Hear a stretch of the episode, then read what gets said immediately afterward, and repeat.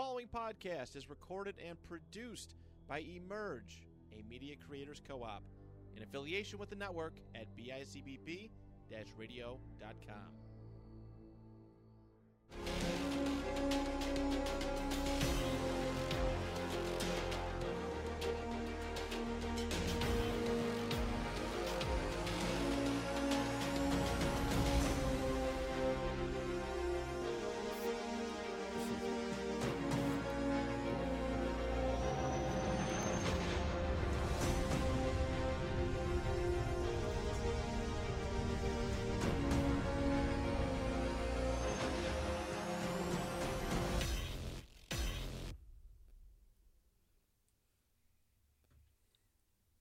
Hello there. Welcome to our third episode of the 716th Attack Legion episode. I got it right this time, guys. I don't know if you heard that. 716th.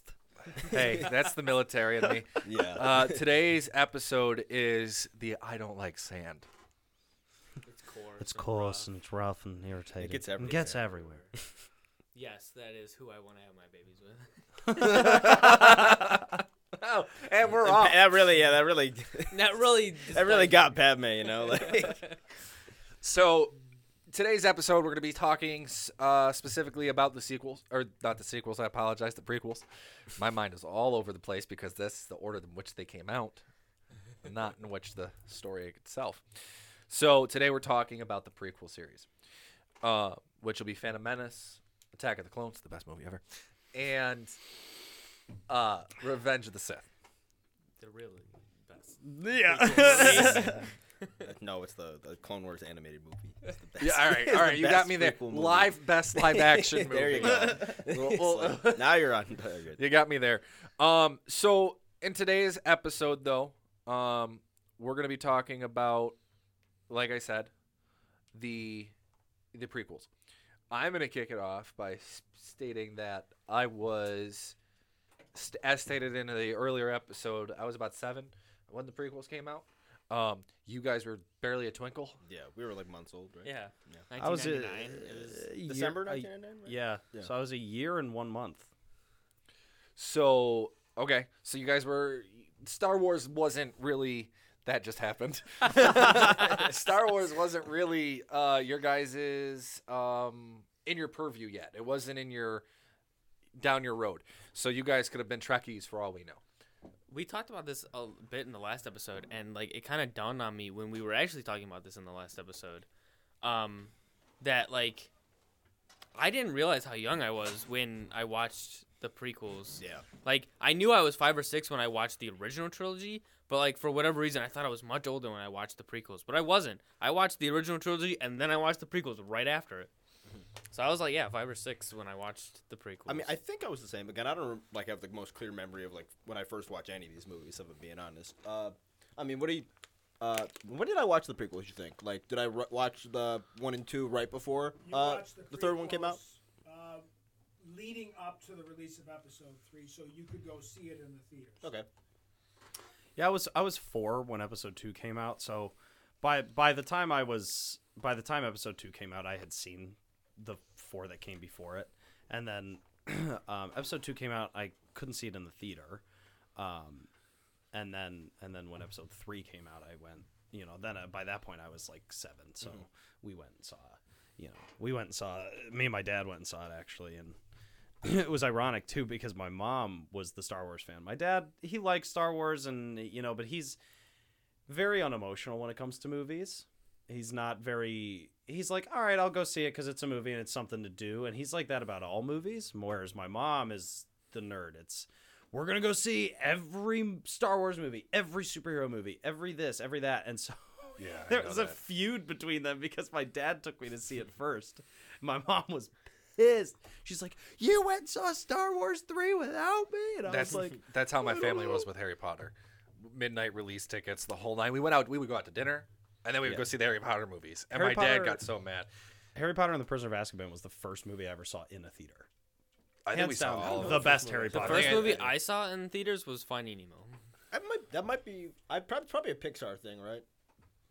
I'm guessing. I think maybe Incredibles or something like that. Mr. Incredible. Nah. But anyway, maybe Spider-Man. Spider-Man's such a good movie. Spider-Man, the original Spider-Man is a good camp right there. And that will be on our next episode of the Spider-Man podcast. The Spider-Man. So we're in the wrong universe here, guys. So let's Spider-Man 2. I know I was going to chime in, but I do remember one thing that happened is Lego Star Wars came out as a PC game. The first one. I love Lego and Star Wars. So we were playing PlayStation 2. So that was 2005 before Revenge of the Sith came out. So definitely you had seen the other two prequel movies by the time that game came out. And that's crazy too to talk about really quick that the Lego Star Wars game, the original Lego Star Wars game for PlayStation 2 was the first three movies is episodes 1, 2, and 3, but it came out before episode 3 came out. Yeah. So did the and then episode the Revenge of the Sith video game came out, and they knew that it was going to come out before the movie, so they made the game in a way that there was two endings. And I, that is the one thing about that shocked me was why on earth would they do that? The same reason they did it when they released the episode 3 game.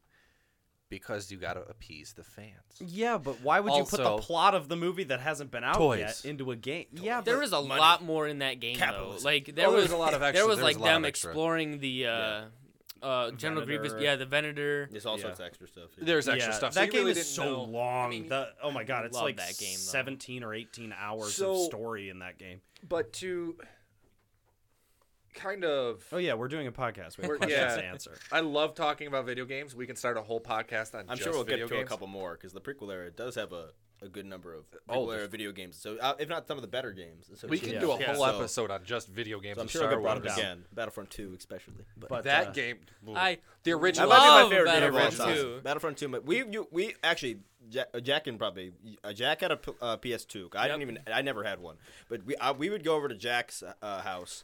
And we would just play Battlefront 2 for, like, hours on end. Exclusively. Like for years, too. Like, not even, like, for, like, we played it for 2 years after it came out. Like, no. Like, for, like, 6-7 years, like, that we played that game. That was the first game I played online. Well into, like, when the PS3 came out, me and Christian would still be on the PS2 and be like, all right, time to go on to the PS2 and get down the 5-year-old game. Like, it was, like, the one mode, like, heroes versus villains. Always.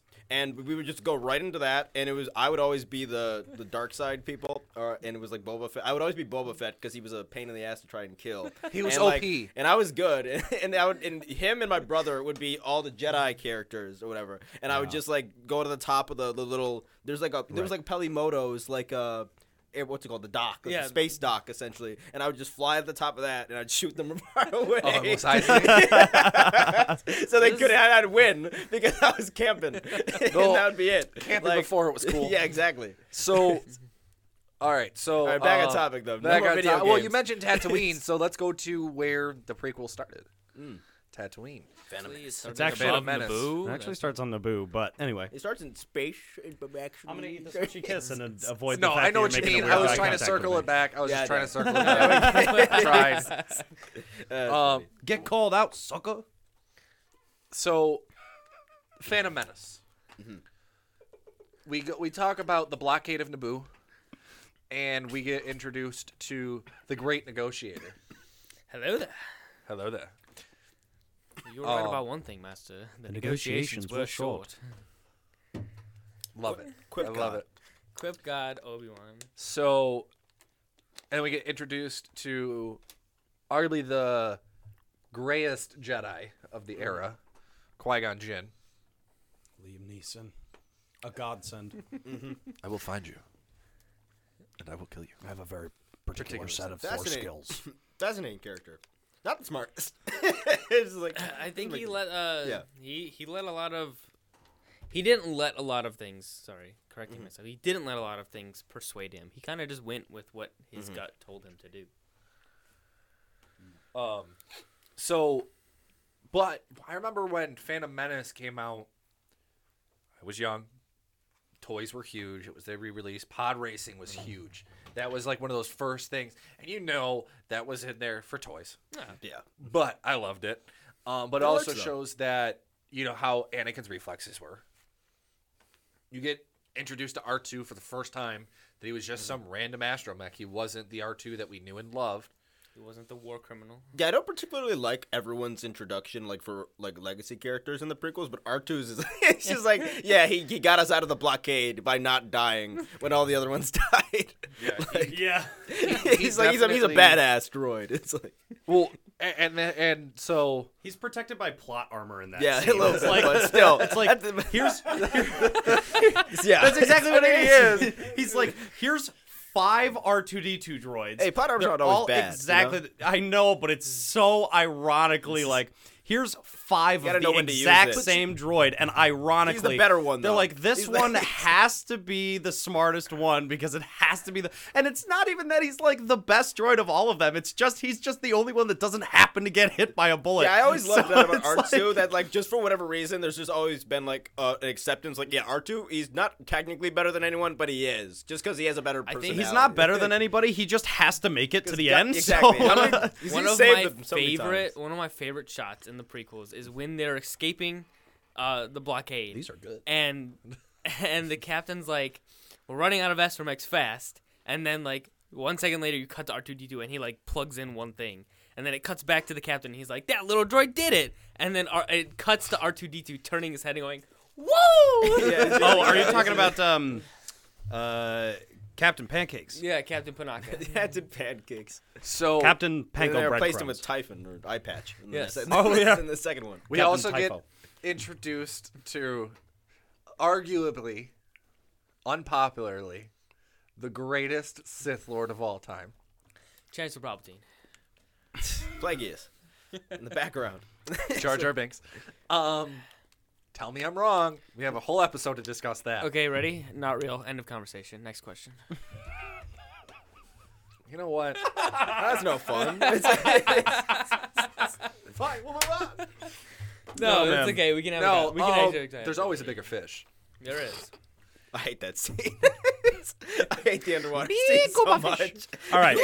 So I think we have a question that we should be answering. Jordan, go for it. So we got stuff. We get through the story. We get introduced to Padme. We get introduced to Qui-Gon. We get introduced to the Sith as a whole. Oh, that's right. I forgot about the Cradle Robber. That's right. The what? The Cradle Robber. Oh, I couldn't understand you. You had too much chocolate in your mouth. Mm.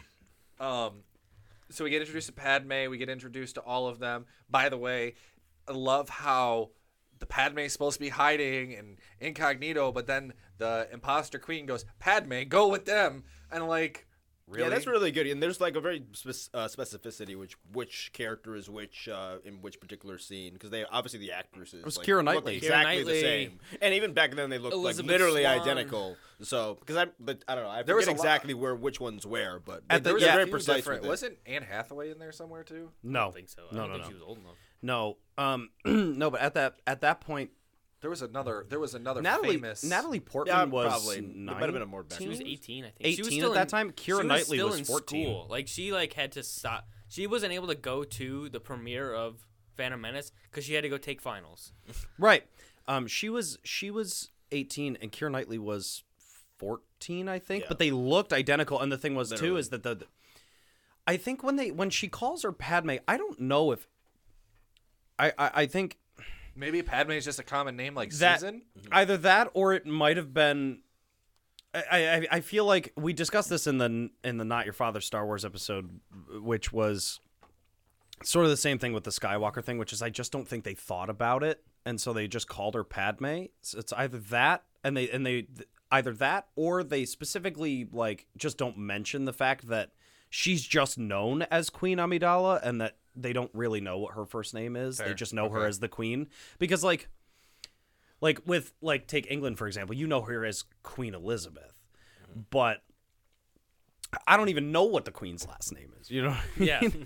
You know, but it could be something like that where they just know as like, you know, Queen Amidala instead of Padme. The elected queens of Naboo. Yeah, exactly. So it's like the Pope. Yeah, exactly. Shout out to you, Dad. Yeah, then on Naboo, we elect leaders. We elect our monarchy. And we elect our monarchy, and we elect them when they're 14.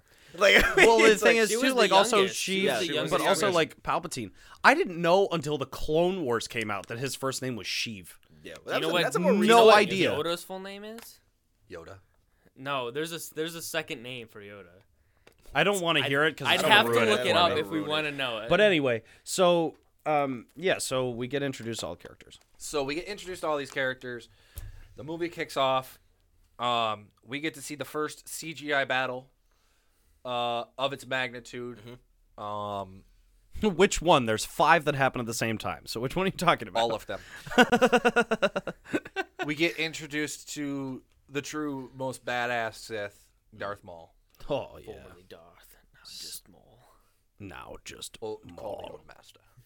I have come to kill you. It'd be cool if we had like how Maul talked. Like I know this is all like retrospective and what a lot of what Sam Witwer added to the character. But like if we had like Maul like how he talks in like Clone Wars, like in Phantom Menace, that would have been so much. That would have been sick. He has like one or two lines. Movie. That's it. Like he said something to the Emperor. Like 8 words. Yeah. Ray Park, beautiful. It was amazing, like for the fight scenes and all that. And honestly, like the second you see, like in the Clone Wars finale, we're bouncing all over the place. But the second you see, like the Ray Park stance, and you're like, oh, it's mocap. You start freaking out because it's like, oh, it's Ray Park again. And it's like you merge the two best parts. You merge the two best parts of Darth Maul. Yeah. So we get introduced to, like I said, the most badass Sith, which weirdly at the time he really does become a true Darth Maul. Because in Legends continuity, Plagueis dies at the same time that he's fighting Qui-Gon Jinn and Obi-Wan Kenobi. Double saber, the best. That was a revelation. So the question is now, really, after watching the first film in the prequel series, George Lucas got a lot of backlash. Yep. Got a lot of backlash, not only for the amount of CGI he used, but for Jar Jar Binks and for the way of writing and the plot and a whole bunch of stuff. So my question is really, is it George Lucas's fault or are Star Wars fans bad fans? I think it's both. But a lot of both. I think I'm going to ask each of you to support your explanation within a 2-minute conversation because y'all like to talk. Yeah. So, Jack, I'm going to start with you. Why is it both? I'm going to set the timer. Looking at it as a retrospect, like, now. Like, obviously, when I first watched Star Wars as a kid, like, Jar Jar was funny. He farted and stuck his tongue out and stuff. Poop jokes. But, like, he wasn't the best addition to the franchise. And, yeah, it was a smart move at the time because, obviously, we talked about this in the last episode. Like, Star Wars is made for kids. Like, Jar Jar brought in a ton of kids. But, like, the fans take it very far. Where we're like, oh my gosh, that's not what we wanted. We didn't want Jar Jar. So, like, they get butthurt and they cry about things when it's not. Like, we want, like, they wanted the original. Yeah. We wanted the original trilogy redone, but if the original trilogy was just redone, we would have been mad about it. Yeah. Yeah. So, I get what you're saying. I don't think that there was any right way to do. Obviously people have rewritten it, and we talked about this in the first episode. Like, a lot of people rewrote the prequels to make more sense. I mean, like, I still love the Phantom Menace. I love Duel of Fates. It's honestly a great film. It is. Weirdly, that film has grown on me. I've liked that film more as I've gotten older. I've learned to appreciate them a lot more. But I think that. I think that's pretty much my point. Like, George Lucas obviously made some bad decisions with a lot of characters, and for whatever reason, his dialogue was not the best in the prequels. But I have some opinions on the writing. Yeah. But I think that it's also the fans to blame about a great many deal. Mm-hmm. Let's see, for both. For Lucas, where the blame lies with him is maybe just a little bit of over eagerness to, like, get that. I don't know. The technology might have been a little bit underbaked. Maybe for Phantom Menace, like, it might have been just not enough along so that people. You're already changing from, like, the original Star Wars, which again, the entire aesthetic of the original trilogy is, and this is why, and this is also goes into why the fans are dumb as well. The entire aesthetic of the original trilogy is supposed to be like like gritty, lived in, like feels real. Like so, like you have all this technology of land speeder stuff that feels like futuristic to us. It's a common thing for everyone in the universe. Yeah. You get to like the prequels, where everything's polished, but it's on purpose though. You're in the core, like it's the center. There's more people. There's more population. It's more the entire original series. Like if you know the lore, like is it all in the Outer Rim, all in the sparsely populated like areas of the Empire, and even the Republic when they were in charge had little control because like they didn't care. There was no population. The wealth wasn't there. Like maybe when you have like a resource, so they start causing issues, you go in. Yeah, but you're in like in the original trilogy, you're in like the Nevada and the sort of like deserts and all these like. Like the this, backwoods, you know, all the backwoods, the rural parts, and then you throw it back to the prequels, and now they drop you right into the New York City and the L.A. of all that. Yeah, sort so of a little stuff. Bit of it for on the fan side is just like not understanding like very obvious things, and again, nothing in the prequels is not just like a very easy extrapolation from something that was already kind of present in like the at least like in a more subtle way in the originals, because again, there is the prequels are inherently more. They're also inherently more political, which turns people off a little bit. And it's a little bit less, like, hero's journey, like the original trilogy, and a little bit more thriller. And that's the nature of it, because it's not a happy ending. It's not as much of a happy story. It's the story of an... Because, again, it's not a happy story. It's Star Wars, but it's the story of a people, of a republic, turning themselves over willingly to, like fascism, corruption. without realizing it. Yeah, without realizing it and being tricked along the way, deceived, and then like it's the fall of a hero and the fall of Julian, civilization. Well, then what's your take? So, it's a mix of both. Mm-hmm. I think fans are always going to be picky and choosy, and that's like as a fan of Star Wars, like, and we've talked about this with the sequels, and we've talked about this and stuff. It's like, from my personal opinion, is I love story. I could pick apart a story and be like, I didn't like this one thing that doesn't make sense or whatever. But also, like, in my opinion, like, I love the sequel movies. I'm a Star Wars fan, and the movies, to me, I watch it. They feel like Star Wars. They're fun. It's exciting. I love the adventure. That's how I view them. Mm-hmm. And there are people who will sit there and be like, I don't like Rey, or I don't like Jar Jar, I don't like this specific thing. And that's fine. Like, you can not like that stuff. But when you take it and you start, like, berating, you know, George Lucas because he wrote Jar Jar into the script, and they're like, he doesn't even know what Star Wars is. And I'm like, he wrote Star Wars. Sure, he knows what Star Wars is. You know what I mean? And so, like, it's stuff like that. So that's where the fans kind of... You're always going to have toxic fans, so you can't really blame the fans for the... Everybody's going to have their opinions, and that's always going to be how it's going to be. Always, but they also almost always place the blame in the wrong place. Like, look at, like, for the sequels. Like, I don't have any great love for the sequels at all. I think I've made that clear. But when we got to, like, Last Jedi, which obviously is a very divisive film, like, most of the a shit ton of, like, the fan attention went to, like, the actors. Like, they, like, so instead of, like, the horrible characters, the writers of horrible characters getting, or at least in the opinions of the fans that didn't like these characters. Like with Rose yeah, like, why did I forget her name. Kelly Marie Tran. Kelly Marie Moran, why did she as an individual, why was she attacked when instead of the horribly, if you didn't like her character, then why didn't you attack the screenwriter? Right, and that's, the director? You didn't accomplish anything. Exactly. But make us look bad as fans. But that's, like, and that's, well, that's how fans take it, is they go to a level where...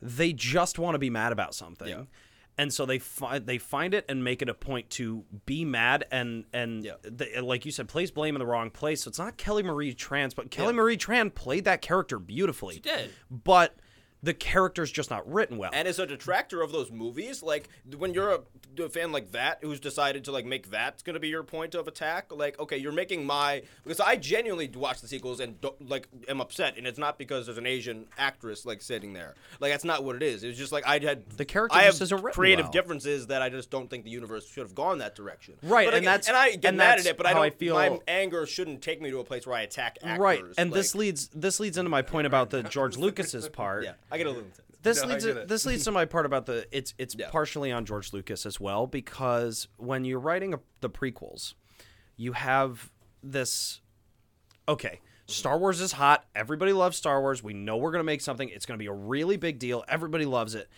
And you've got George Lucas, and they're all saying, okay, you're going to make a Star Wars movie. You created Star Wars. You know what it is. Feel free to just go for it. You now have all this extra money.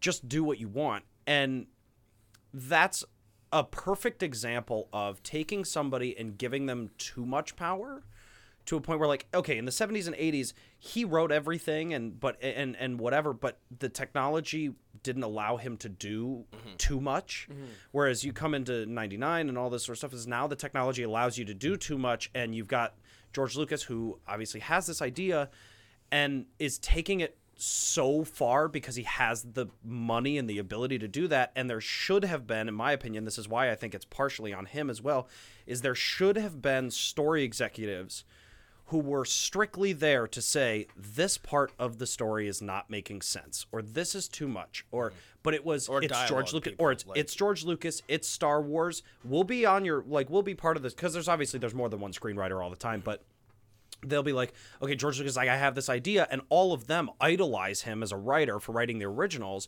so he says, I want to do this, and they're like, yes, sir, George Lucas, whatever you want to do, and that's kind of the hard part where you kind of have to sit there and be like, I'm a massive fan of George Lucas. I idolize him. He changed filmmaking. He's an amazing writer. He knows what he's doing. But as somebody who writes a lot, you want to say, like, okay, George Lucas, this really crazy guy that I idolize, you're going too far. You need to dial it back a little bit, and there that's where it's partially on him. Is he should have said, "Hey, I have a different thought on this." They should have had other people there to filter out the story. I think that's kind of what Dave did for him when they were doing Clone Wars. Yeah, like George obviously had this amazing idea, but then Dave came in and he was like, "All right, well, I'm going to take your idea and I'm going to move it in a direction that actually makes sense." And you chose progression of these characters. And he was a storyboarder for Avatar. Yeah, and a lot of the best episodes of Avatar are, and he was animation guy as well, but like you can go literally see in the credits for a lot of those, like the best Avatar episodes. That's storyboarded, Dave Filoni. So it's like almost like gave a little more sense to the prism, like to the mind. I guess what I'm trying to say is like when it comes to that yes, there are toxic fans, but yes, there's also a level of humility that you have to be like yes, I'm George Lucas and I made Star Wars, so I should do what I want, but there should be people there to monitor that to say okay. But we are fans of the movie. Yeah. So you know, George Lucas is writing the movie not as a fan. He's writing it as the creator of the universe. He is. Fans and story executives who are also trying to make the movie sell more. Mm-hmm. This is when executive producers and things should be smart about this kind of stuff to say, George Lucas, you wrote these movies and they were great, but you are not the greatest writer in cinema history. Let's have other people proofread. Proofreading is a big thing in the film industry that gets overlooked all the time, and that's why you have horrible, horrible Lifetime movies with terrible plots. Yeah, or you get terrible sequels. Sequels are like the downfall of the cinema industry. Every time there has like Halloween 2 is such a downfall in the Halloween franchise because they really honed in on okay, now he's their brother and all this sort of stuff, and you have to sort of put limits on. Okay, so real quick. My take is that it's just bad fans. Really? Yeah. George Lucas did nothing wrong. It's his universe. He gets to do what the hell he wants. And I would say, like, there is a level of I can see where you're coming from because you're in the industry, so it's almost like everyone best work together to create a film, like a full thing. Yeah, and like so anybody, one person being almost like, even if it is like the creator of it, but also like, we don't get the original trilogy in the way it is today, when the iconicness it is, without Lucas being like, I'm gonna fund the first one like myself, and I'm going to do it. So, I don't want studios to come in and interfere with my vision. Because, again, we will say, like, on the opposite end of it, studios can come in, producers can come in, and almost take it the exact opposite way. And then you take it too far in the other direction. I can see the creative can 100%, like, get too into the weeds, but then we can be watered down too much the other way. There are people who do this, and I want to make a point for writers. And as a person who tries to sell scripts and stuff like that, that you as a writer are able to say these executive producers are trying to change my vision and you can just say no. And unfortunately you don't get your movie made, but it's not something you don't want. Yeah. And so like, that's where I kind of disagree with your point is if you want to make a film that you want, great, by all means, make the film that you want. But if you want to make a film that is good and is going to sell well and you want to make us something that's going to impact people, this is where I think George Lucas got too in over his head. And there were other story executives, but they said, it's George Lucas, we're just going to say yes to everything. And it does like episode 1 really, really, really goes to show what it's like when you have an idol who says, I want to make another movie. Yeah. And they really just kind of say yes to everything. No, I can agree with. I can see where he's coming from a bit, and I can see the level of. I think Lucas, by that point in his career, had probably accumulated just a little bit too much power. Because even like in the original, that's what I'm saying. There was too much power. In the original trilogy, like he doesn't direct all three movies. Like in the, like he doesn't direct like the best movie like in the franchise. Wasn't even directed by him. The second one is Lawrence Kasdan, which being a Kasdan doesn't mean you know Star Wars, judging by his son. But but yeah, like so yeah, I lost my train of thought. But yeah, exactly. So my take is that it's not George Lucas, the reason as everybody has issues with it. Mm-hmm. Okay, he had his vision. He had this vision mapped out when he was in college. He wanted to go down into the wills of the Force. Like, this was the step in that direction. Hardcore doubt, but we'll get into that. Based off of what he said. Going off of what he said in multiple interviews. He also said that he wrote all three original movies as one script, and I doubt that that's true, too. I think that there's truth to that he had this idea, and he had, like, kind of I think he had a backstory, but it was not as detailed as he said. I think he says that, I don't... That's not the point. Yeah, but we're not on the weeds. That's not the point. When he says that, I don't think he means, like, I have my entire three movies, plot for plot. Like, I think he says, like, I have the general idea of this universe. So he had the general idea that the Force would be the Force of wills things happen. Going down things to that change. Path. So, but in regards to this, George Lucas is the creator. Mm-hmm. He gets to do whatever the hell he wants. That's my take. As simple as that, and fans make it worse. So much that Ahmad Best stopped acting because of how bad he was bullied. Yeah, the reaction was certainly for portraying Jar Jar Binks. This is a bad fandom. But that's what I'm saying. We, as fans, not all of us, but a good group of us, are bad fans. And I'm just going to call it how I see it. You call a spade, right? Mm-hmm. There's bad fans in Star Wars, but there's bad fans in everything. There are, yeah. Yes, but there's also... But people had issues with the Black Stormtrooper. That's definitely a horrible fandom, and I'm not discounting that. Yeah. I'm definitely saying there are toxic fans everywhere. Yeah. Everybody, like... Again, I'll make a point because we were all simultaneously playing Hogwarts Legacy. And people are trying to get that game shut down because J.K. Rowling has a producer credit on that game. But she said something about trans people, and there's literally a trans character in the game. And trans people are trying to get the game shut down. And it's like, yes, just because J.K. Rowling has a producer credit doesn't mean that the game doesn't symbolize her. The game symbolizes the universe of Harry Potter. Yeah, that's one of those get-off-in-the-weeds, like, symbolic protest things. And that's sort of the same thing as... These people don't care that there's legislation, though. That's like, I'm not going to get into the weeds on this, but like, there's literal legislation like right now that will affect trans people way worse than Hogwarts Legacy will. Right. And I don't see you tweeting about that, unfortunately. Well, we're going to get out of that. We're getting out of the weeds here. I think one of the biggest toxic fandoms that I've seen in a while... Besides Star Wars. Star Wars is not for toxic. The Last of Us. Last of Us Part 2. And if... I haven't played it yet. I understand. So I won't go into it. Yeah. But there's a character, her name is Abby, and she does something, and it tore the fan base up. Yeah. Mm-hmm. And, like, she got death threats from people because of her character. And I'm like, she's an actor. Like, you can't just... And that's just, again, that is just the epitome of bad fans. And that was, so and that you was also bad have to take the movie for what it is. Specific story, and the fact that they couldn't understand the because obviously, like, they hate her for... She's not... And don't get me wrong. She's like, from what I haven't played the full game, but that character you're referring to, like, I don't want to spoil, but she's not, like, the most, like, entertaining character in the world. Like, no, she's not. She's not nearly as good as, like... Because you play as her as well. I believe. Yeah, you do. Yes, but she's not nearly as compelling of a character as Ellie and Joel. No. But her story fits exactly, perfectly into the overall idea of, like, consequences and, like, love, like, is not a good thing. It fits perfectly into the overall Last of Us universe. Well, you know what I mean? Yeah, right, like, but... Back to Star Wars. Back to Star Wars. Fans didn't understand their own universe. Like, and that happens to Star Wars, too. That's what I'm trying to get where, to. Yeah, so yeah. That's... George Lucas has his vision, and the fans don't understand his vision, so they have a problem with it. That's where I say it's bad fandom. Mm-hmm. I think that the prequels were revolutionary for the time. They were. Because the CGI amounts that we used, the technologies that George Lucas pushed, the money that he spent out of his own pocket and out of his own studio to make these movies happen were unheard of. CG developed in the way it did because of Lucas. So I have one point on that, but does the overwhelmingly impressive CG for the time make up for... plot points that don't make sense. Which plot points don't make sense to you? I don't have as many plot points or characters. Plot points or characters that don't serve a purpose. Like Jar Jar serves no purpose other than to get them to the Gungans. Wrong. And he's funny. He also serves the purpose as to give the Chancellor power, but anybody could have done that. But they could have done that with any other character, and you get to a point where you have four. Like again, I'm not shitting on the movie. I love Phantom Menace. I think that movie's amazing. But also, it's a perfect example of I'm gonna make so much money if I have four space battles happening at the same time, and that's like.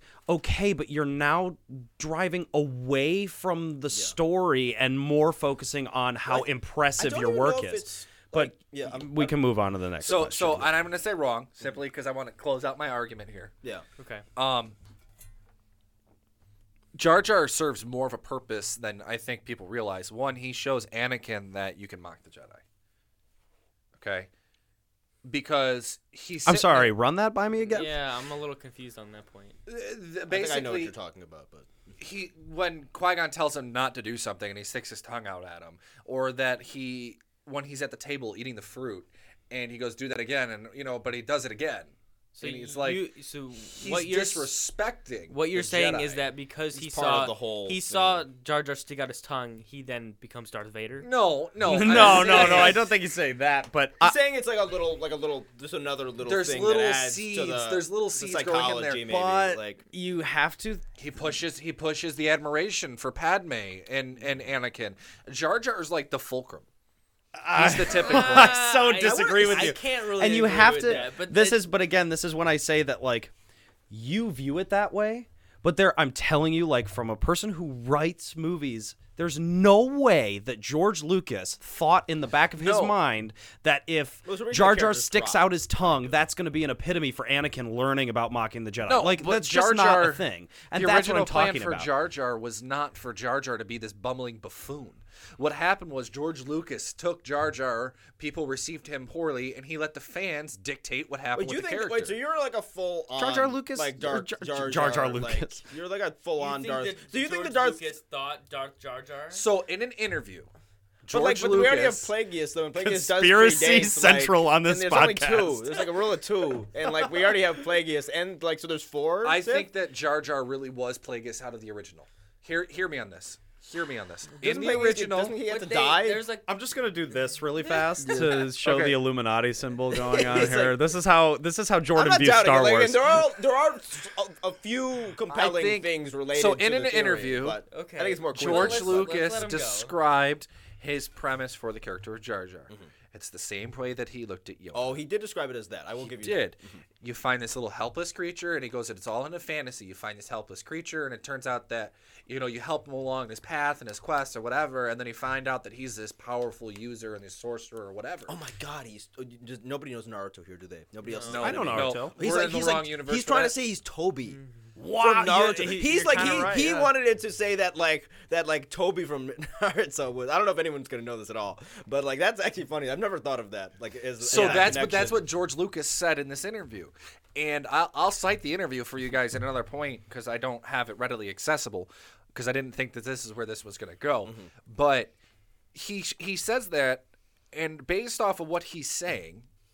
In this interview, you look at Jar Jar. He's the key to everything. I think that's literally the quote, if I remember correctly. Yeah, well, that's pretty much where I'm going with it. Is that Jar Jar's the key to everything? But I think that Ahmad Best also did an interview where he said that his role was significantly cut back for the second and third movies, based off of how the performance went for the first one and the character was received. I mean, That's where they went and said, okay, well, Maul got cut in half.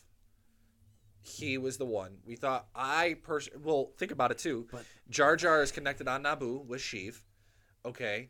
I think that Jar Jar and Sheev knew each other before. There's a lot of connections. Okay, I don't discount the idea that Lucas might have thought okay, what if I have Maul? There's they're both in the Senate in a way, or he's a representative eventually. I can understand maybe, but it just seems like so. This is my. I want to make one. Again, it's probably so far removed from what he originally. I want to make one final point before we move on to the next question, and it's totally going to discount your entire argument, I think, which is you have to take the movie for what it is versus what everybody wants it to be and what George Lucas says. Unfortunately, George Lucas is not God, and we have... He is in Star Wars. But he's not. And that's the thing that you have to understand as a fan, is that he literally, if you watch the Phantom Menace documentary, he sits there and goes, I wonder if it's too much. Yep. And I'm telling you, like, okay, George Lucas may have gone back and said, well, my plan for Jar Jar was this, and he was going to be this big character and all this stuff. But I'm sitting there listening to George Lucas say that. That is a filmmaker who got too in over his head, who realized he made a character that doesn't make any sense, and turned around and said, I have to find a way to cover this up and make myself not look bad.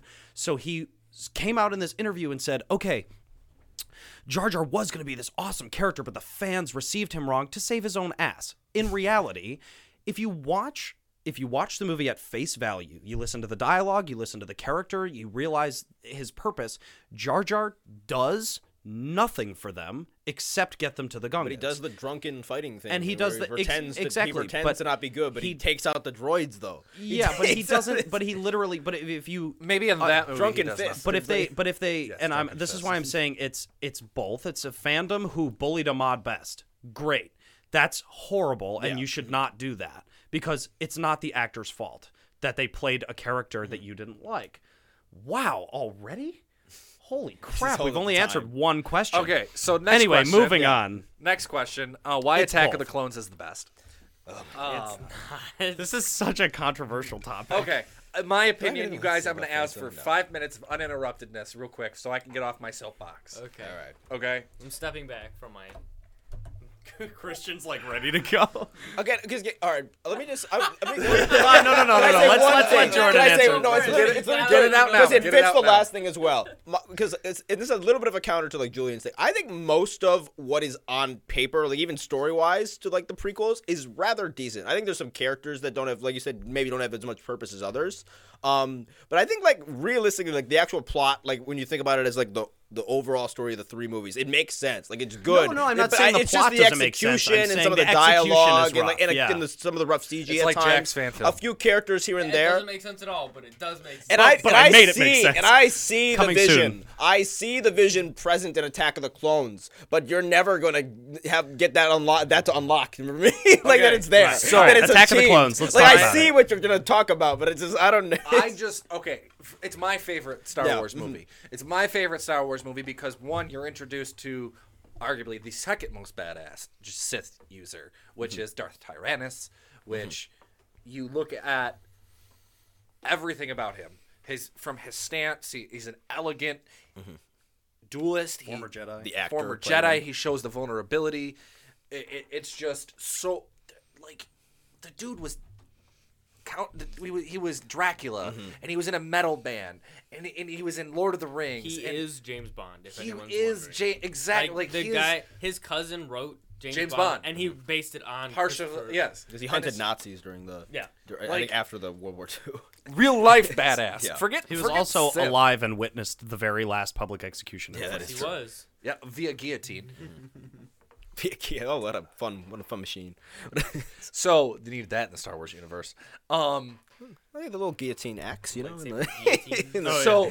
Attack of the Clones, very simply put, for me is my favorite movie, and to me is probably the best Star Wars movie in the prequels, outside the 15-minute lava battle.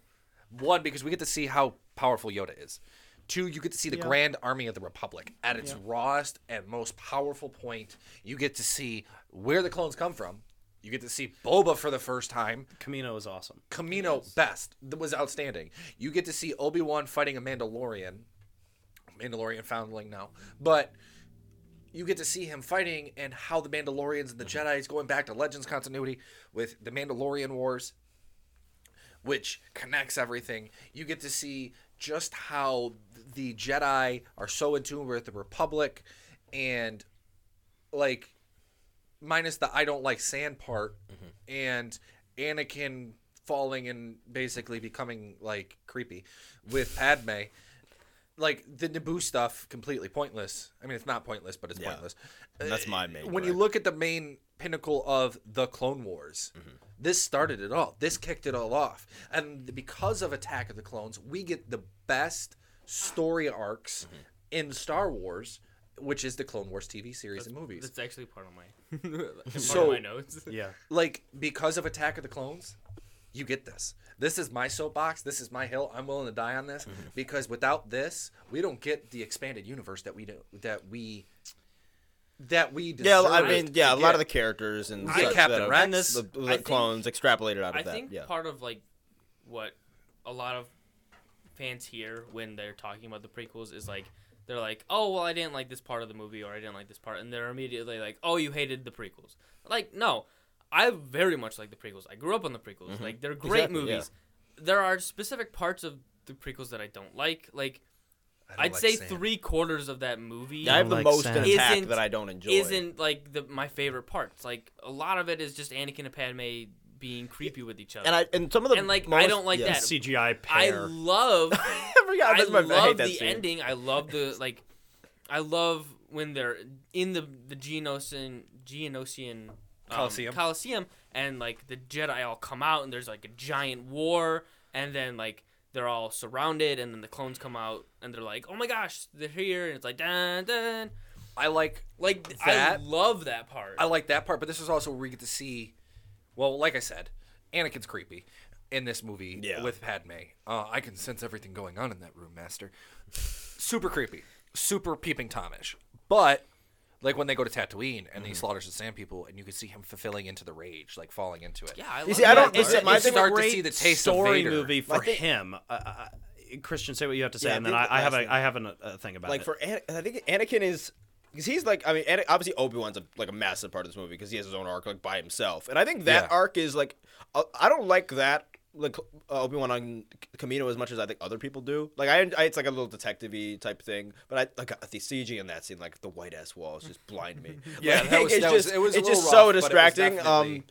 But again, not the worst part. But again, I can't deal with any of the Naboo Anakin stuff, and that's just Anakin is just so unlikable for much of the film, and I like Hayden Christensen a lot in 3. Like, I've grown to like him, but there's very little of his performance in this that I'm able to get attached to at all. So that just makes any of like his and this is like and what's her name, who's a really good actress, like Natalie Portman is not like good in this either, and their chemistry is probably the worst chemistry I've ever seen on film. Like, maybe besides when Finn and Rose kissed at the end of like the 8th movie because they didn't. But this is another thing that plays into my plot point of it's not just bad fans. The story ideas of Episode 2 are there. Yeah, exactly. It's gonna be, we're starting a war. We're making these really two important characters fall in love. We're having him go through all these traumatic moments. Obi-Wan's doing some detective stuff. They're starting to realize that the Jedi are not the greatest people in the universe. Yeah. And they're starting to realize that there is somebody who's a political maneuvering around this and this and that. The story ideas are there. And this goes for all of the prequels. And including Episode 3, which is arguably the best of the 3. But this goes for all of them, that the story ideas are there, which I give George Lucas credit for, but I also blame him solely for the poor execution because nobody said I don't think he had the no. Yeah, nobody had the willpower to say, yes, sir, you are the creator of the story. We get it, but this is not going to do well if you do it this way. Yeah, he should have got a director. He should have done a... I think you should have done a Lawrence Kasdan type situation. Like, but you can start it off, because I understand like the idea of like, even for New Hope, like I understand if like this is your universe, you really want a certain visual style. Off the trilogy and then let somebody else do it. Like the idea of like what they were supposed to happen with JJ. Yeah. But again, they didn't do any planning. So, like, with JJ, you set the idea, we set the start of the story, and then we move on, and then we... Well, like, and that's a thing that I want to make a point on is the originals.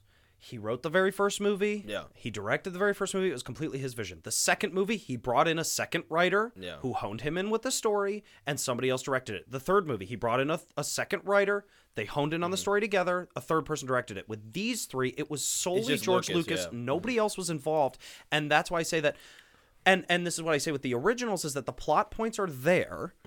but the plot points are executed properly because he does not take all the power in the originals. There are other people. And with the prequels, everybody said, it's Star Wars, it's going to make us a bunch of money. George Lucas, you go ahead, you do whatever you want. And nobody honed in on the fact that the execution of these might not be very good if he does it by himself. Yes. That's exactly what I'm trying to say with filmmaking. And that's why sequels always flop. Yeah, that's because kind of how I would sequels are always done like the Star Trek movies with J.J. Abrams. The second one is not nearly as good as the first one because... Yeah.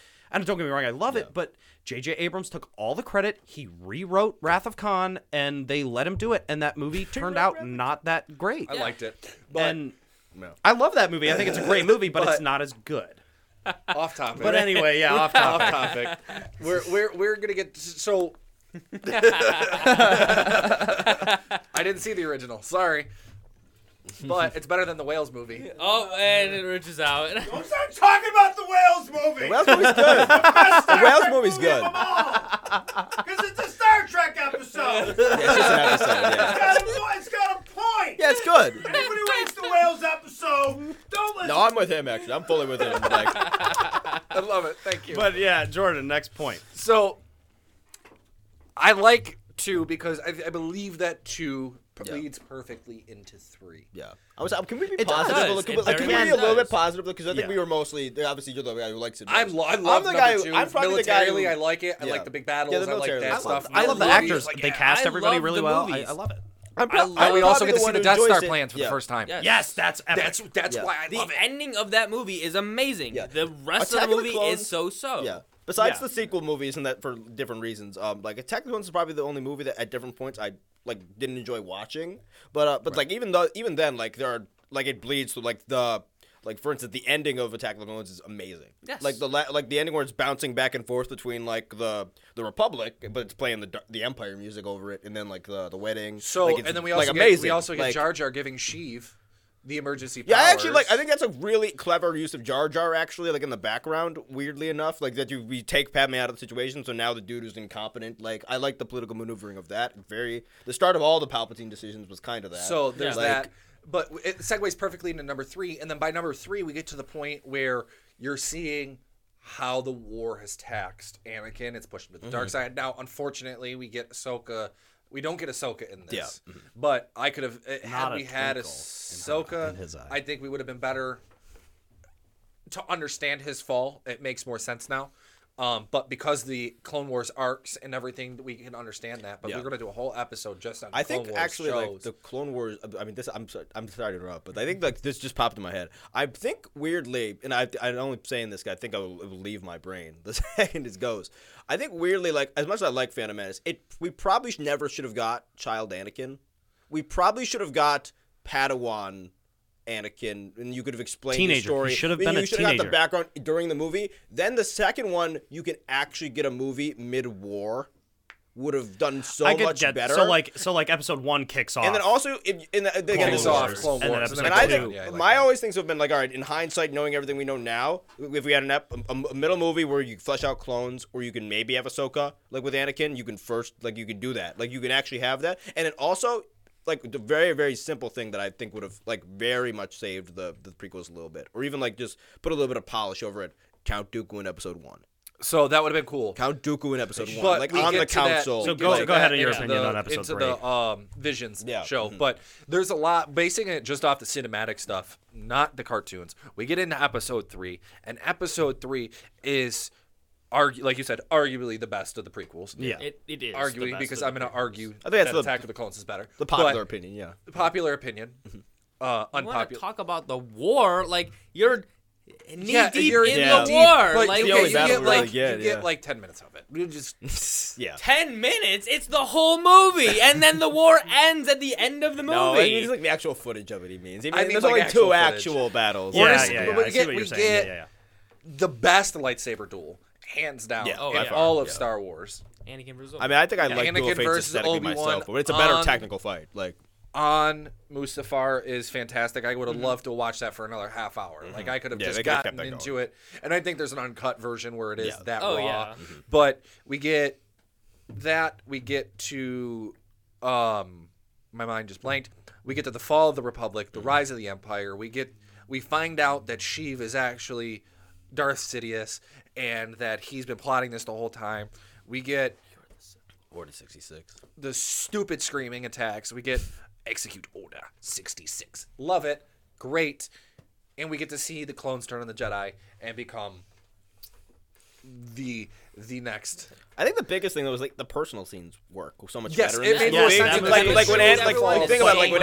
Think about it when Anakin and Obi-Wan in the first 20 minutes of this movie. Oh my God, they're like brothers because they took entirely and then literally for the Clone Wars they took that 20 minutes of like these two interacting up until like the last moment when even that moment when like Anakin's shrouded in darkness and Obi-Wan's in the light and they see each other for the last time before they fight like when he's going off to get Grievous like those little moments like that which are present in all the last ones. I never thought about it. They hit way better in the third movie. And this is why I say with episode 3, episode 2 bombed so bad because the execution wasn't that good that the producers of that movie, Rick McCallum specifically, said, we are not letting that happen again. Yeah. So they honed in on George Lucas and they said, look, bro. No more focus. You need to focus on your characters. You need to write this in a way that people are going to feel bad at the end of it. Yes. And there are moments where I think like, don't get me wrong, the Yoda Sidious battle is awesome, but it takes away from the impact of the Anakin Obi-Wan fight. Mm-hmm. Yeah, I think there's a little bit of that. I never thought about that, but a little bit. Yeah. I think that point, the reason I think Order 66 is stupid, but we'll get into that in a second. I think Order 66 Order 66 is cool in the way they've explained it later on into canon, but I will say that the worst Order 66 scene in Star Wars is probably, because we have a lot of them now in video games and TV shows, the worst Order 66 scene is probably the one in the third movie. It really is. All the other Order 66 scenes are way more impactful because you care about the characters in them that are dying. You just have a group of random Jedi dying. Yeah, Order 66 is kind of one of those lesser moments. Hot take. Order 66 is the dumbest plot hole in history. And the reason I say this is... They went back and tried to fix it. But when the movie came out... They did not specify that it was implanted into their brains. They did not specify that the clones were trained for this. Yeah. So to have an executive order in your military that effectively blows up your own military... Mm-hmm. It's stupid. Wasn't there like before? Why would you plan? That was the whole plan. Because it's like 10 years in advance, like of having. Well, like, also this really it would be a lot more. So the other thing is, I say that episode 2 and 3 are not far enough apart. They're only 3 years. Yeah, I would have. Episode 3, but if you watch episode 2, Anakin's like a teenage boy. You get to episode 3, he's only aged 3 years, and he's like a full grown man. It feels to me. Yep. It feels to me that episode 3, like the very first time I ever watched it, before they revealed that it was only a couple years, when episode 2 and episode 3 came out, I literally when I saw episode 3 thought that there was a 10-year gap between those two movies. Well, that's how I viewed it, and it should be that because Anakin has now grown so much, but having Lucas 3 years done some and weird stuff like that. Now you're taking the entirety of Clone Wars, which if you watch the Clone Wars show, it does not feel like 3 years. It feels like it's ten years long. But that shows seasons. Like you feel like it's 7 years of war. Right, but and the fact that it feels like that is like it should be that way. And the fact that they're like you have to now believe that they crammed all of that into 3 years, it's just too much. Before we got to Clone Wars and before the we learned about the inhibitor chips and everything, wasn't like there like the canon answer to like why the clones turn on because like Order 66 was like a Senate order like in case the Jedi got too powerful. And like they were aware of it. There's even a list. There's even like an order to 65 or 64 or something to kill the Chancellor. In case it was ever found, Palpatine. Look, it's one for me too. Yeah. And like, as we get to the expanded, Palpatine always planned ahead. He did. Okay, because you have Operation Cinder after he died. Right, but the Jedi are involved enough in the Senate to know what's going on. They should know that Order 66 is a thing. That's why it didn't make sense to me at first. That's what I'm saying. Do we know if those orders are classified? My impression was, and I could be wrong, don't think so. But is it those orders are classified, and if they were ever to be found, then there's a whole list of them, including the ones that are like, look, kill the Chancellor, a normal one that's like a martial law or something. There's one that he eviscerate the entire planet. There's a whole list. But the Jedi probably were like, oh, it's never going to get used against us. They probably. But remember, the Jedi play it in the third movie that they have no idea that it even exists. Yeah. And the Jedi are so powerful that it boggles my mind that they don't know. They're blinded by their own ego. But they're running the military. Yeah. They are running the military. Like, imagine the military today. Could you imagine if you were a leader in the military today and you had no idea that secretly the government has a plan to take you out? Who says they don't? We're not getting into those conspiracy theories for this episode. We'll get into that later. I do agree. I get what you're saying, that I get what you're saying. Originally it didn't really make sense. But this is the idea. This is the last thing I'll say. And this comes back to, I love the movies, but this is where George Lucas got too in over his head and said, I have to find a way to kill off all the Jedi. So I'm going to write an order that effectively just kills all of them. So, and to be fair, they could have, again, had they had a proper story executive running the story with him, could have said, okay, I like your idea. We have to get rid of the Jedi. I get it. But we have to do it in a more impactful and effective way. So having them maybe, like I said, if you watch the Belated Media videos, the episodes 1, 2, and 3 were good, like actually good. If you watch that, he rewrites it in a way that, so Palpatine becomes Supreme Chancellor and Anakin takes his position because they don't grant him the rank of master. So Anakin takes his position and now is in charge of the military. They go, they're going to finally get Grievous at the end of the movie. Happens, right? But the thing is that, so what they do at the end is that Anakin doesn't turn to the dark side to save Padme. Anakin turns to the dark side out of fear of losing her, hatred for the Jedi because they didn't give him what he rightfully deserves. And so instead, him and Mace Windu get into this huge argument about how they're going to take down Grievous. And Anakin says, no, I'm in charge of leading the military. If the Jedi are so good, why don't you guys be on the front lines and get General Grievous yourself if you think it's so good? And they go there and the Jedi are not as good as they think they are and they get eviscerated, but it's not planned that the Jedi are going to get killed. It's the Jedi go in there willingly thinking they're all that and they're really not. And they just get destroyed. But it's not a trap. I would say, though, that moment would have already happened, though, like in the war. I think the Jedi and Anakin go at it so much as Anakin now being the leader of the military goes, you know what? No, I'm the leader of the military and I'm going to put you on the front lines. If you think you're so good and you don't believe what I say, why don't you go ahead and do it? And Anakin, subconsciously and ineffectively not realizing it, gets them all murdered. I think we're also, and mixing, then the turns Jedi to the dark side. We're viewing the Jedi as almost like a more formal part of the Republic than they really are. They serve at... But they write it and portray it in a way that they're totally involved in politics. Yeah, but that's the thing, though. They don't act like they are. And that's purposeful. The Jedi act like they're so far removed from all this and that they're not, but then by the end of the war, they're literally scheming to take the Chancellor off the throne. And so, but what I have to say about that is that they say in their opinions. I'm sorry, Jordan. I know I keep cutting you off.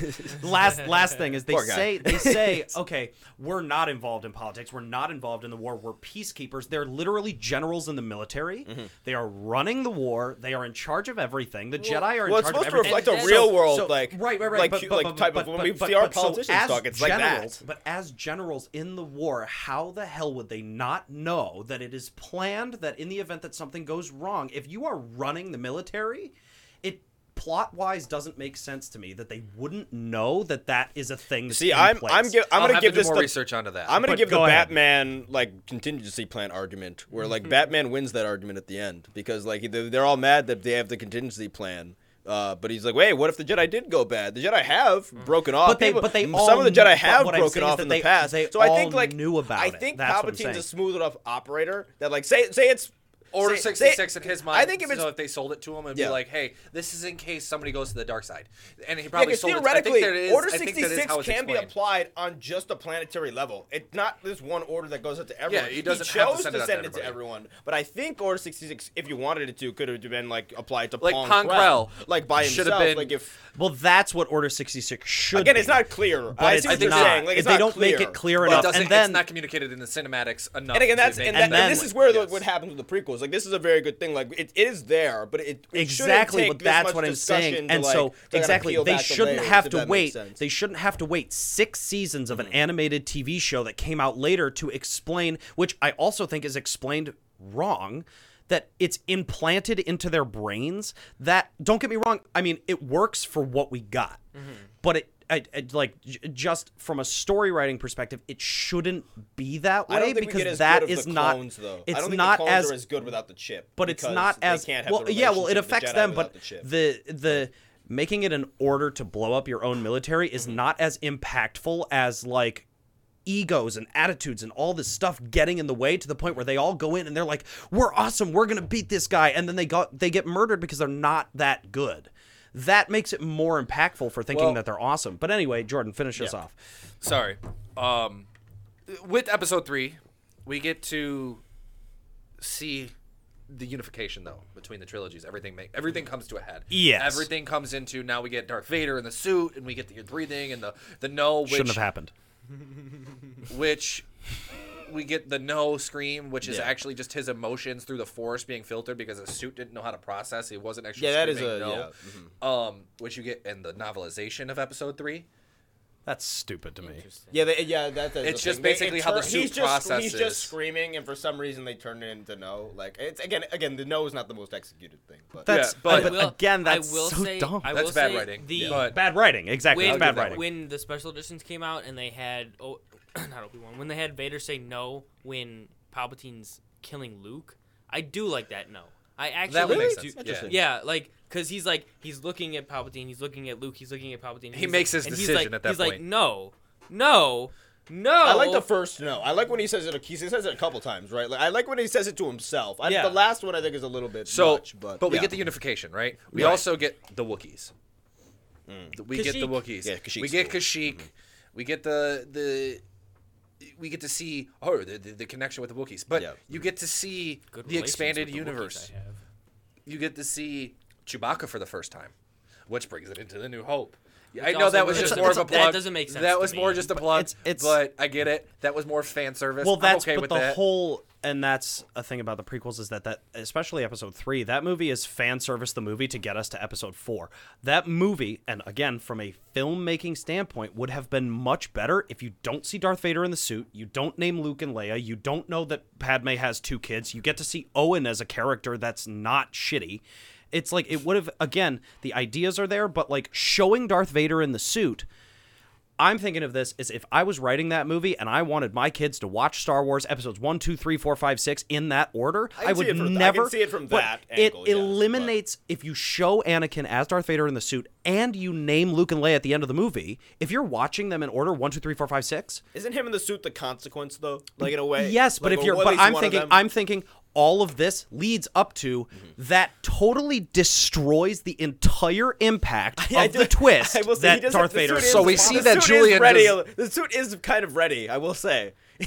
But then if you're watching... But I'm thinking if you watch episodes 1, 2, 3, and then you watch 4 and 5, you get to 5, I'm your father, it's not impactful because you already know it. Well, that's why you got to watch them as... That's why you have to watch them in release order. I think that's the point. That's the way you're supposed to watch it. That's the best way to do it, but... As a good filmmaker and a good writer, you have to understand that people are going to watch them in order, sequence 1, 2, 3, 4, 5, 6. You should write it in a way that not anymore.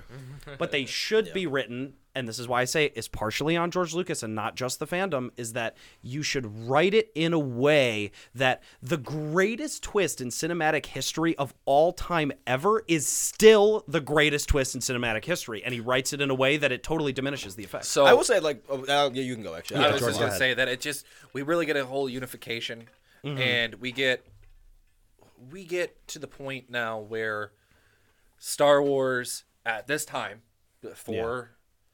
Your base Skywalker saga is completed. Yeah. It's all connected. We get the chessboards finally set. Yeah. And now when we get the expanded stuff, we get Solo and all those other things, Rogue One, they all make sense. Yeah. Everything, I mean, Solo is his own thing, but... Rogue One's a great movie. Rogue One now... Best visual effects in all of Star Wars. Amazing. So now it all makes sense, though. We get the first Death Star plans in episode 2. We get to see the...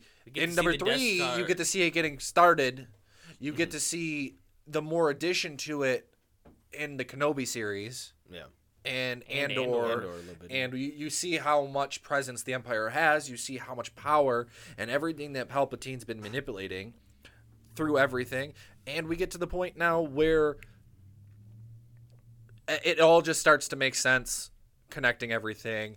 You get the, you see how, yes, the Force was scientific, and then with this eradication of the Jedi with Order 66, how it's become more mystic, and it becomes more science fantasy rather than science fiction. I would say the mysticism of the Jedi, especially in the sequels, always takes me out of it a little bit, because like they were like a really, they're too in mythology in the eyes of like most of the people that seem to interact and remember the Jedi. It's like it's only been 20 years. 20 years. The Jedi should not be. That was something that's always kind of rubbed me. But again, it is a big galaxy with billions of people, but it's a whole generation, and how many people actually get to encounter Jedi? And again, most people don't. There was only 10,000 Jedi in the first place. So even though they were these legendary beings, the odds that you actually ever saw a Jedi, you ever even witnessed the Force, unless you lived on Coruscant, you didn't have. Yeah, you lived on Coruscant. I like in episode 4 how he says that it's an old religion. Like, he's not discounting that it didn't happen. He's just saying, like, it's not really prominent. It's not relevant anymore. Yeah. But, and he's easing them into the idea. Which is, like, the sequels, they're like, Luke Skywalker's a myth. And it's like, it's only been 20 years, dude. That one especially. He led the rebellion. He should be, like, a war hero. Of them blowing up the Death Star. But here's that history would be important. This isn't, like, the rebellion falling to an empire. This is the rebellion. We're talking about 20 years and 20 Earth years rather than the time relation that is the Star Wars galaxy. We're talking, okay, it's been 20 years since the Battle of Yavin, not 20 years since the fall of the Republic, or we're talking about it in 20 years as a calendar year on Earth. It doesn't make sense that way when you have to put down there the fact that the galaxy spins at different rates of speed. Yeah, but they don't. But that's more science. That's taking it too far. Yeah. I think especially because like Star Wars try to come up. That's like trying to trying to explain. But this is what I say, and this is why they do this a lot in Clone Wars, which I love. Clone Wars, greatest TV show, but they do this a lot with writing and stuff like that, is that's them trying to explain away mistakes that don't make sense. And it's like, okay, we get it. For us, just because time passes differently on a different planet doesn't mean they live in a universe where they can call each other across planets via hologram. There is no way that people don't know this stuff. And it's. But my question is, where are they basing it? Are they basing it off of the rotation, 1 year, one rotation? I think there's That shouldn't even be a question to me. Yeah, it's like that's just my ignorance. You just have to. I know there's a way. You just have to assume, because they don't. Canonically, if you watch the movies, they don't explain that time works differently on different planets. Yeah. So you have to assume that it all passes the same everywhere. Yeah, I've always gotten that vibe. Yeah. Anyway, even though they have said in different things, like it takes 30 hours for a rotation. They've said that in things. We really could sit here and talk about. Yeah, we could argue about it. Yeah, we're every film for hours. Yeah. But the cliff notes here. Episode 2 is the best. No, no, I'm kidding. We have toxic fandom. Yes. We acknowledge this, that we need to correct it. We have what Julian calls the mismanagement. Yes. That's exactly what it is. Across the prequels. Production and writing. The creative was mismanaged. We have a great premise of the story. My introduction to the Star Wars universe as a whole. My favorite era. And we get... it's my favorite era's aesthetic, and that's mainly due to all the video games I've played. It's a great era. Mm-hmm. And I'd like to see them expand on that a little bit more. Maybe do like a Acolyte episode, Acolyte, stuff like that. That leads up to that. Yeah, that's the most detailed that we got too. Today, yeah. I want to thank you guys for coming and talking about this with us, and coming and thanking y'all for listening and or watching us today on our YouTube channel, which is the 716th Attack Legion, and or get it. Sorry, and or yes. We got you can hit us up on multiple platforms. We got Spotify, we have Apple Podcasts, YouTube. I know I'm forgetting a couple, but we're out there in the galaxy on the HoloNet. So like, share, subscribe. Yep. And next episode we're going to be delving a little bit deeper into the expanded universe with Rogue One. Yes. And Solo and some of the shows, Clone Wars and stuff like that. That kind of stuff. Again, though, I want to thank Emerge Studios for allowing us to record our podcast. Thanks, Rich. Thank you. And we want to we upset you about Star Trek. Yes, we love the whales. So bad. Love the whales.